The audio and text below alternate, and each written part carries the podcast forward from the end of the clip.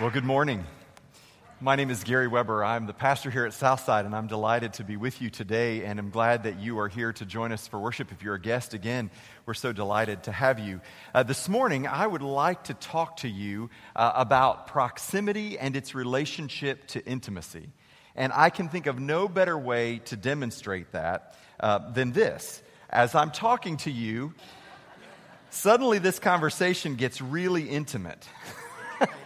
as I come near to you. Now, some of you may remember if you were in school, uh, you may have had a teacher when there was a student misbehaving who wasn't you, by the way. When there was another student who was misbehaving, that teacher, if they were really good at managing the classroom, uh, might just walk down and stand next to a particular student and maybe even take their hand and put their hand on that student's shoulder and not necessarily say anything to the student, but just the proximity to that student had an influence on the student's behavior. Now, some of you, it suddenly makes a lot more sense why your teacher always stood so close to your desk. Maybe you figured that out.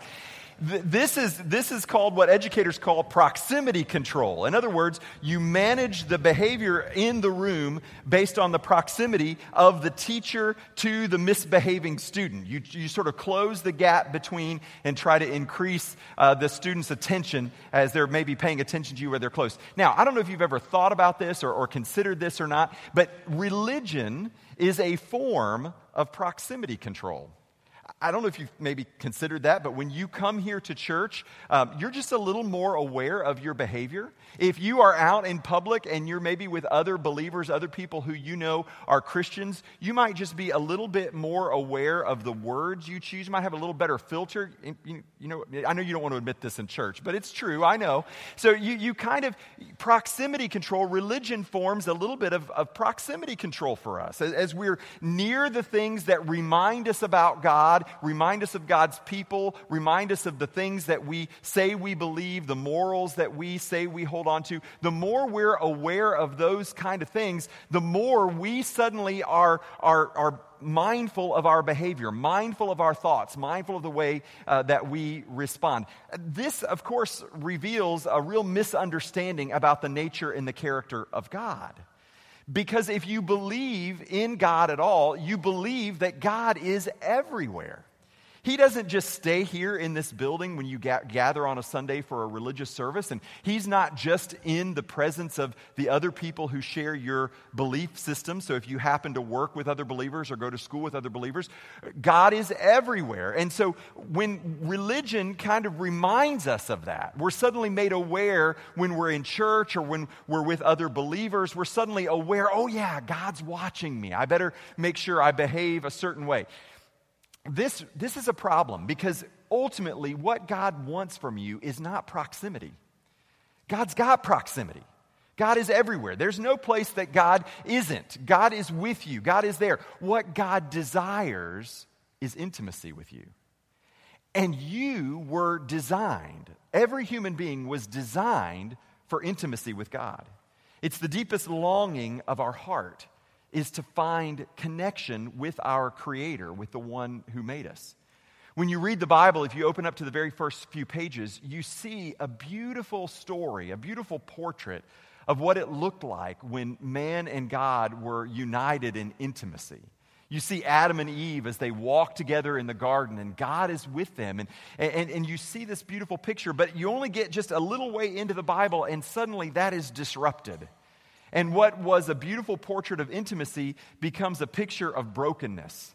And there's a distance that happens between God and man, but also between people. There, there begins to be problems with people, but the human heart was designed for intimacy with God. And so, as humans, we continue to seek after intimacy. And we try to find it anywhere we can to, to satisfy what is the deepest longing in our heart. And we tend to do it in two basic ways. People tend to take two basic routes when they seek to find intimacy. They'll try to find it through irreligious ways. In other words, we may try to find it by, um, by trying to satisfy a deep longing of our heart uh, for knowledge. And so we pursue knowledge, or we try to find it through relationships. And so we might pursue relationships with other people, or maybe it's through power, or through fame, or through money. The, the problem with all of those approaches to pursuing something to satisfy the deepest need of our soul is they're never enough, are they? Some of you have made a lot of money and you still had that aching inside of you. There was never quite enough money. There's never quite enough security for my retirement. Some of you try to find it through relationships. And so maybe you, you found it in somebody and that person uh, has, has plays a significant part in your life, but there have been moments when even that person, as much as they love you, as much as they're devoted to you, they don't quite meet the deepest needs in your heart. So we seek after intimacy, and, and as we get closer to it, the longing only seems to increase. It's similar to the fact that if you're a sports person and you enjoy playing sports, maybe you play team sports. You know, when you begin to win, what do you want to keep doing? You want to keep winning. You want to keep accomplishing more. So you begin to win and you want to win more and more. And the closer you get to the championship, the more you crave the championship. And then as you're playing in those tournament games, you're craving that ultimate game. And then you win the championship. And what's the first thing that your coach says? We got to get ready for next season. It's never quite enough, is it? We're always longing for something just a little bit more. If you're a musician, and you love to play an instrument or you love to sing or you love good music, your music is never quite good enough. You go into the practice room and you practice and you practice and you perform, and you're your own worst critic. You always find a way that I can be better, I can be better. And so you go back to the practice room and you're constantly pursuing something that always seems to elude you. There's something, a longing inside of you. And the closer you get to it, the closer you come to it in proximity, the greater the dissatisfaction in whatever gap there may be between you and whatever that thing that you're looking for is. Another thing about intimacy is the closer we get to something, the greater the loss we feel when it's gone. Have you ever, you ever noticed that, that, that losing the first game of a baseball season isn't that big a deal? But losing game seven of the World Series, that hurts pretty bad, doesn't it? I could imagine, I've never run for political office, but I could imagine that it's much harder to lose the general election than it is to lose the primary election. The closer you get to something, the more you want it, and the greater the pain of the loss of whatever it is that you're trying to get to, whatever it is you're trying to lose. I'll give you another example of that. In your own life, the people that you are closest to, when you've lost them, maybe they've, maybe they've died, that pain is acute. You still feel that even today. But you can open up the paper and you can read in the obituary section about the death of lots of people you don't feel the same pain as it relates to them because it has to do with your proximity to that person and the level of intimacy that you have with that person. But here's what we need to understand that it, proximity with God is no substitute for intimacy with God. I can be close in proximity to someone and not intimate with someone. There are people around you right now. You're sitting next to them. Some of them you know, and you may say, I have an intimate relationship with this person. But there are other people, maybe sitting in front of you or behind you or to the opposite side of you, you don't know them at all. And your proximity to that person doesn't necessarily mean that you have an intimate relationship with them also in reverse of that. There are people that you feel deeply connected to who are far away from you right now. Maybe they're in another state, maybe they're even in another country. So proximity doesn't always mean intimacy, although proximity sort of increases our desire for intimacy. The last several weeks, we've been talking about worship. What does it mean to really love God with all our heart, with all our soul, with all our mind, with all of our strength? What does it look like to truly worship Him? We started the conversation out with a picture, a, a, scene that took place in the Bible, an incredibly intimate moment where a woman who was so overwhelmed with gratitude for what Jesus had done for her brother that he that she came into his presence and she broke a jar of an expensive perfume and she poured it out on his feet and she let down her hair in front of this mixed crowd of people and she began to wash Jesus' feet with her hair. And everybody who was in the room who saw this was shocked. I mean, they were disturbed by this. They didn't like this. They even reprimanded her. And then last week, we saw another incredibly intimate portrait where Jesus took off his clothes and he came around his disciples and he began to wash their feet. Many of the same people who had witnessed this woman washed Jesus' feet were now on the receiving end as Jesus washed their feet. And they were incredibly close. They were in such close proximity to him as he touched their feet and washed their feet. We started this conversation several weeks ago at a dinner party, and we looked at the response of three people to Jesus.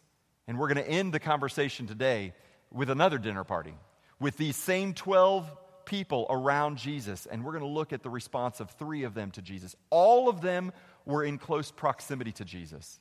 The three people that we're going to look at were in very close proximity to Jesus. But two of these three people confused proximity to Jesus with intimacy with Jesus.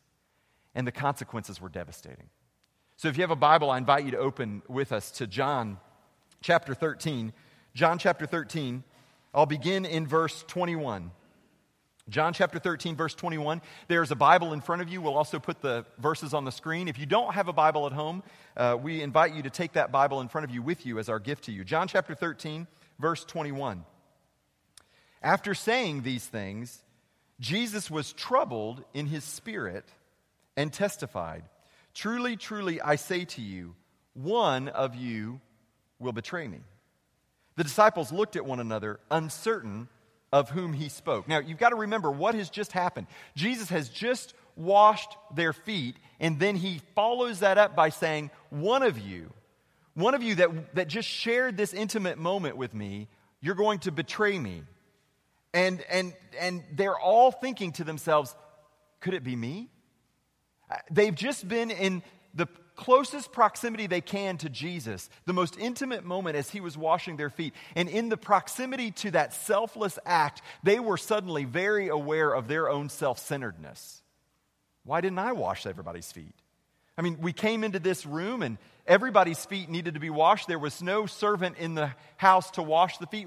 Why didn't I do it? I should have done it. I knew I should have done it, and they didn't do it.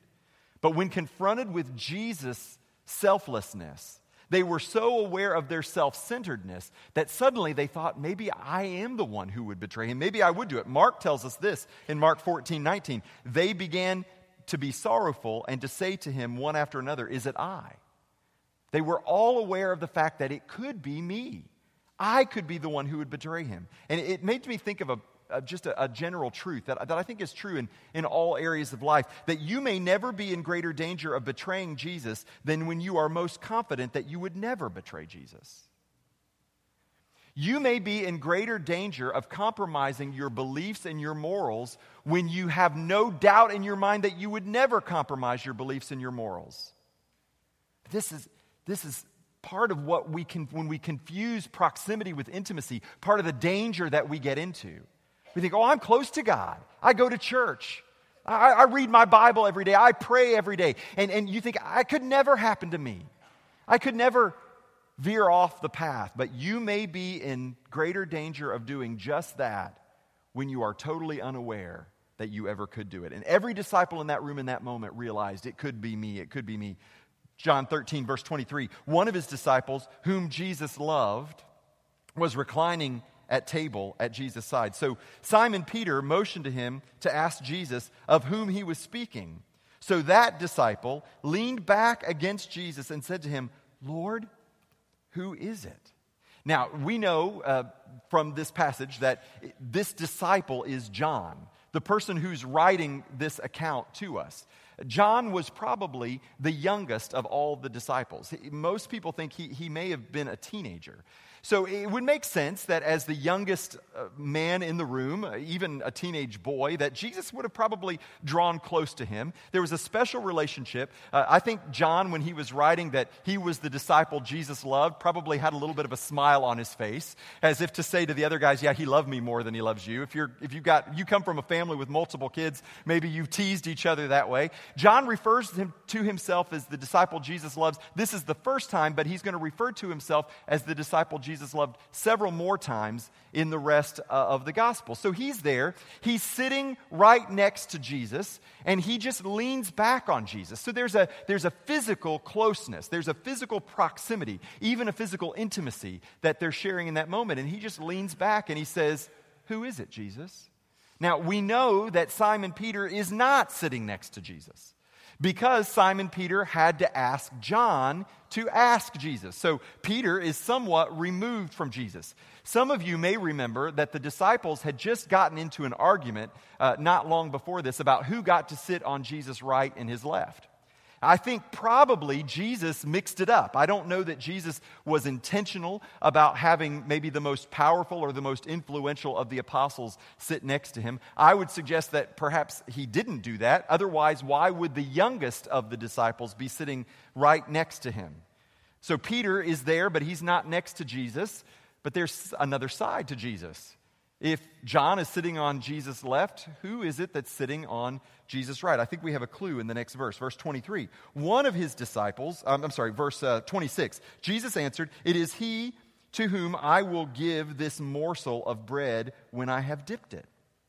So, when he had dipped the morsel, he gave it to Judas, the son of Simon Iscariot. Then, after he had taken the morsel, Satan entered into him, and Jesus said to him, What you are going to do, do quickly. Now, we don't know for certain, but I think that probably Judas was sitting on the other side of Jesus. That John was on one side and Judas was on the other. This was a seat of honor, even if it was by chance that he was the one chosen to sit next to Jesus at the Passover. It was a seat of honor that he'd be next to Jesus. We know that Judas was perhaps the most trusted of all the apostles because he was the one who was in charge of taking care of the money, of tending the money for the entire group. So he was trusted. Uh, he had a seat of honor, and dipping a piece of bread into a dish and passing it to someone was a sign of special intimacy and special friendship. And so the person who was given the seat of honor and the sign of friendship was proven to be the most treacherous man in the room.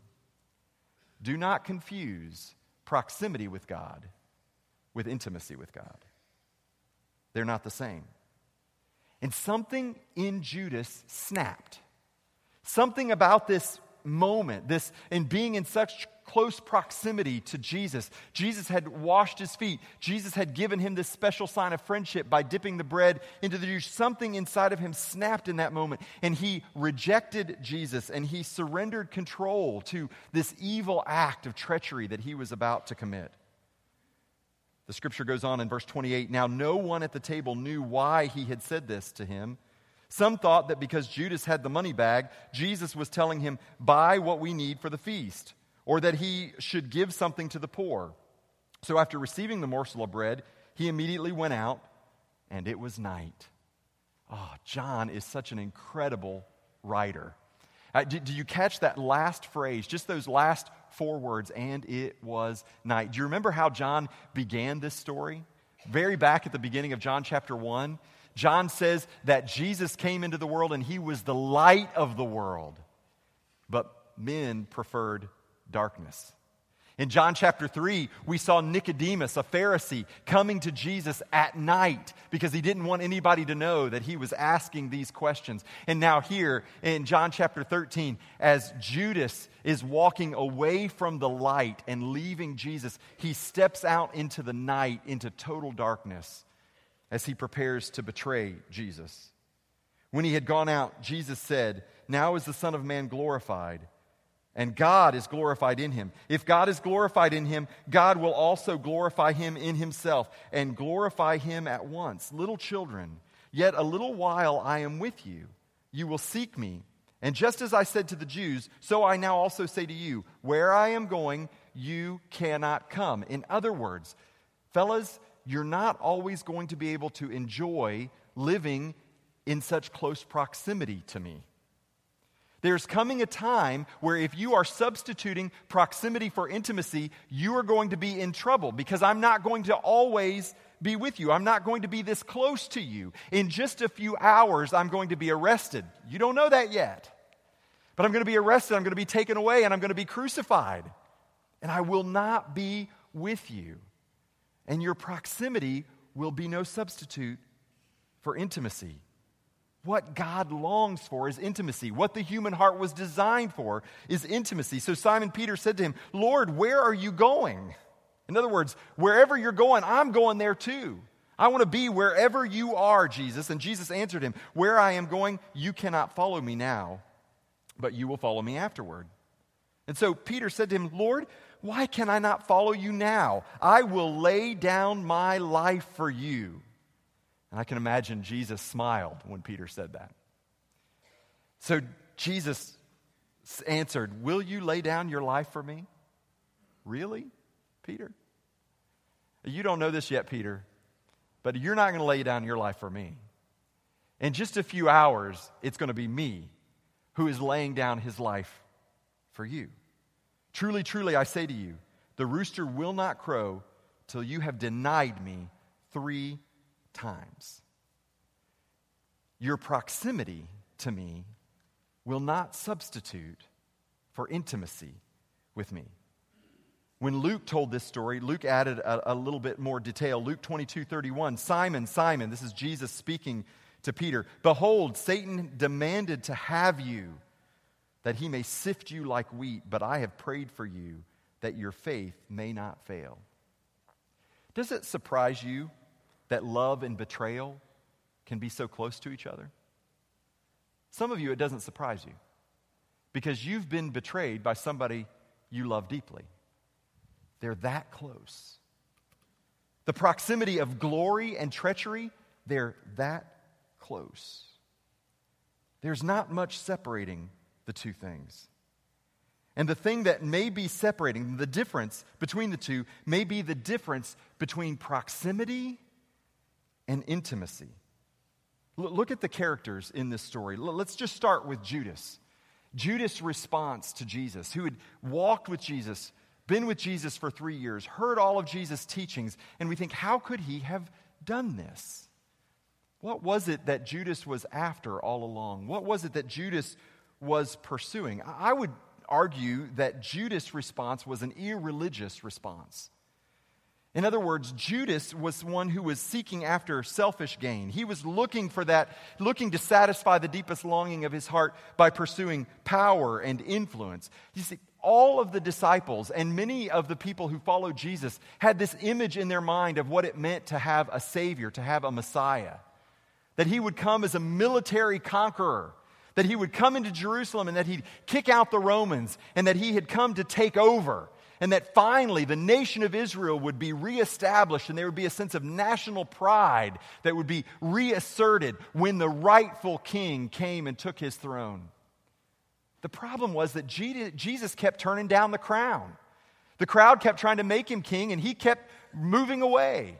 He kept saying things that would cause the crowd to diminish in size. He kept making the religious establishment mad. He kept saying things that seemed to run counter to everything that they expected the Messiah to be. And Judas was watching this week after week after week after week. And Jesus was not reacting the way a military Messiah should have reacted. And finally, there was something inside of Judas that just snapped. And we read about it at the beginning of John chapter 12 when Mary had taken that oil and poured it on Jesus' feet. Judas is the one who said to Mary, Mary, why did you waste that? It could have been given to the poor. And Jesus corrected Judas. And the scripture says it was at that moment that Judas decided he was going to betray Jesus. Something inside of him snapped. Because even though he had lived and walked in close proximity to Jesus, Jesus wasn't being the kind of Savior that Judas wanted him to be. Because what Judas was pursuing was an earthly solution to the longing of his heart. If we could just find power, if we could just find authority, if we could just have control, then my heart would be satisfied. But there's another response Peter's response. Peter responded to the search for intimacy by promoting religion. Peter had correct theology. You remember when Jesus said, Who do you say that I am? It was Peter who said, You are the Christ, the Son of the living God. And Jesus said, You're right. Peter said, I'm always right. I've got the right answers. I know good theology. It was always Peter who wanted to do the right thing. When Peter was on the Mount of Transfiguration with Jesus and Moses and Elijah were there, it was Peter who said, Let's build an, a tabernacle. Let's build, a, let's build an altar to remember this place because that's what religious people do. We build altars, we build temples, we build, we build churches. Because if we can just substitute religion and our proximity for God, then somehow maybe we think God will be satisfied with that. And maybe that'll satisfy the deepest need of our heart. Peter was looking for religion to satisfy that. But we know that it didn't. We know that ultimately, just what Jesus said would happen is in fact what happened. That Peter would deny Jesus three times. But there's another person in the room who I think gives us a picture of what it is that does satisfy the deepest need of our heart.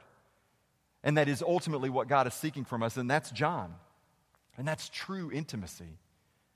Why, why do I say that? Because John was sitting next to Jesus? Because John laid his head on Jesus' chest? No, it was more than that. Because in just a few hours, when all of the other disciples move away from Jesus, as he's being crucified, when they're running away for their lives, when they're afraid of the religious authorities and the Roman authorities, guess who the only apostle is that stays at the foot of the cross? John, the youngest. He, his intimacy, his level of connection to Jesus was so deep that even at Jesus' hour of, of, of pain and, and, and what looked to the rest of the world like failure, John did not abandon him. And it was to John that Jesus said, Behold your mother.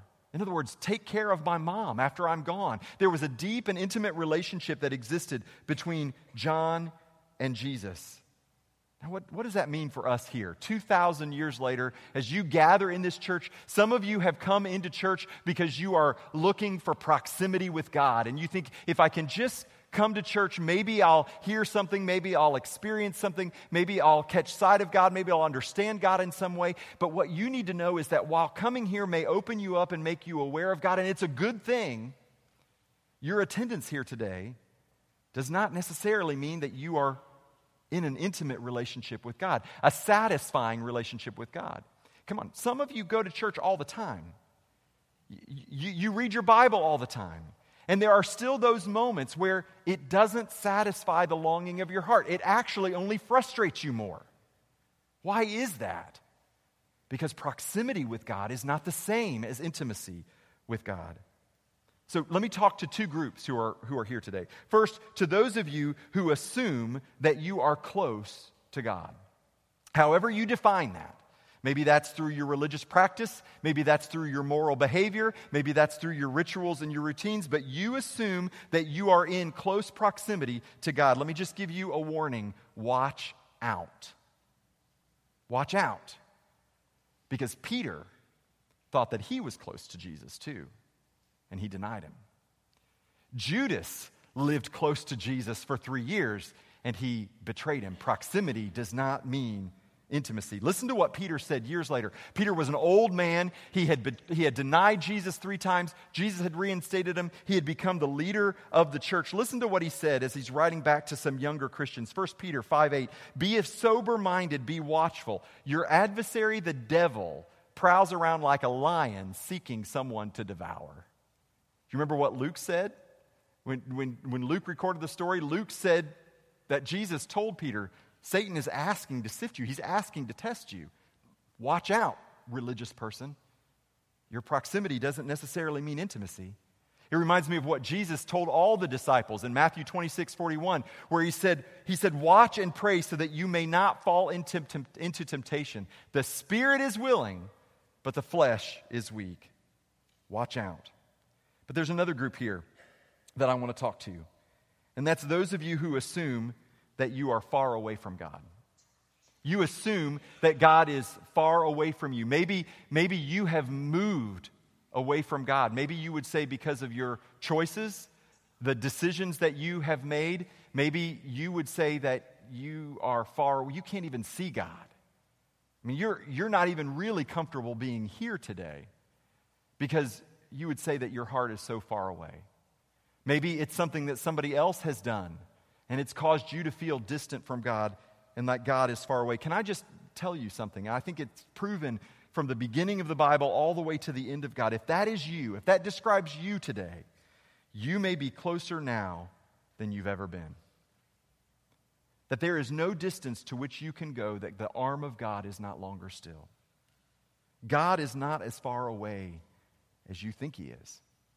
When you read the stories of Jesus, it was always the irreligious people, the irreligious people, the pagans, the, the Greeks, the, the Romans, those people who we would look at and say they're far away from God. They always seemed to find their way to Jesus much easier than the religious people did. Do you remember the story that Jesus told? Um, it's a popular story. I'm sure you've heard it, the prodigal son. You remember that story? It's a story of two brothers.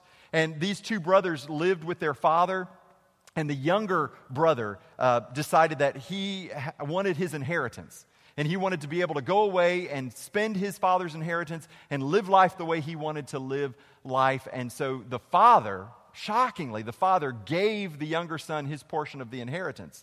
And so the younger son left and he squandered. The Bible tells us, Jesus said he squandered his wealth.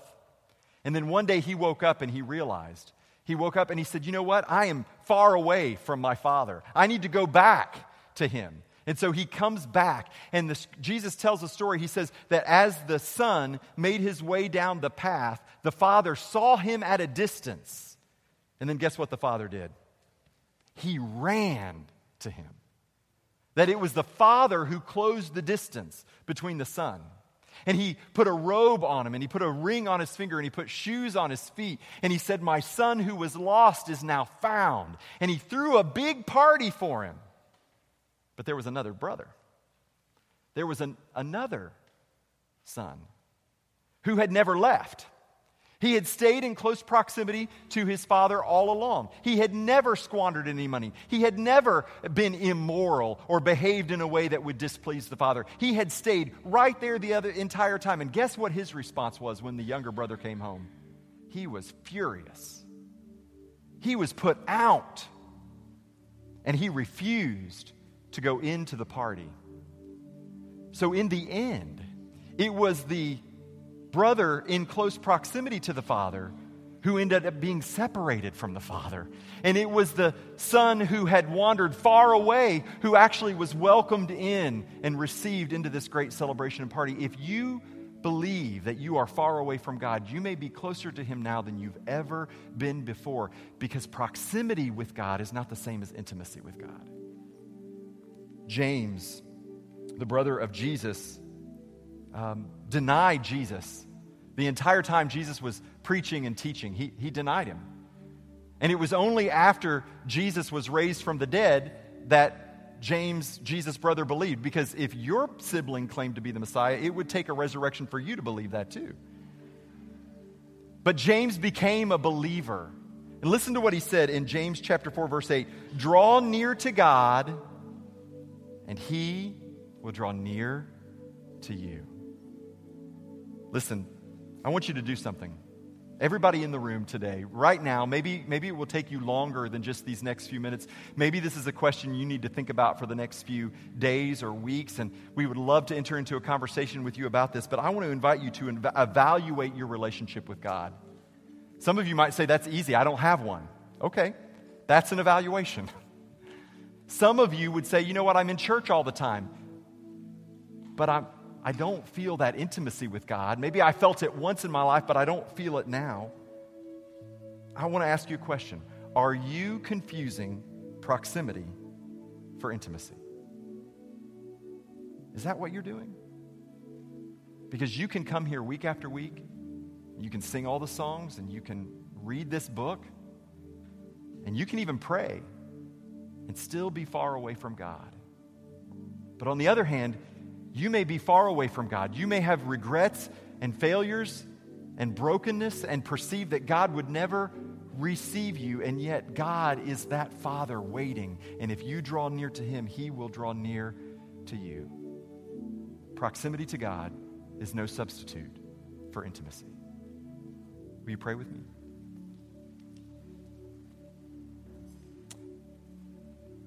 Father, we say things like you are always present. We talk about the fact that you are all knowing. And yet we live as if somehow we can hide from you. I'm reminded of what the psalmist said when he said, Where can I go from your spirit? Where can I hide from your presence? If I go to the heavens, you are there. If I make my bed in the depths, you are there. If I rise on the wings of the dawn, if I settle on the far side of the sea, even there, your hand will find me. God, we so often confuse our proximity with you with intimacy. We build beautiful churches and cathedrals, and we plan beautiful worship services in an effort to try to feel like we're near you, to make ourselves aware that you are here. And yet, Lord, maybe there are times where our religious activity fogs the deepest need of our heart and that for which you created us, which is intimacy with you. Father, everybody here today seeking something. And Lord, you stand as one who has offered us intimacy, a relationship with you. And you made that possible by coming and living among us. And Lord, we, we seek to understand you to know you, to draw near to you. Lord, not in religious activity or through irreligious pursuits, but Father, through true intimacy. Father, I pray that as each of us take this time to evaluate our own hearts, that your Spirit would speak to us. That even though we're in the midst of a crowded room, maybe for just a few moments, we would contemplate that question Have we confused proximity with intimacy? Speak to us now, Lord. We pray in Jesus' name. Amen.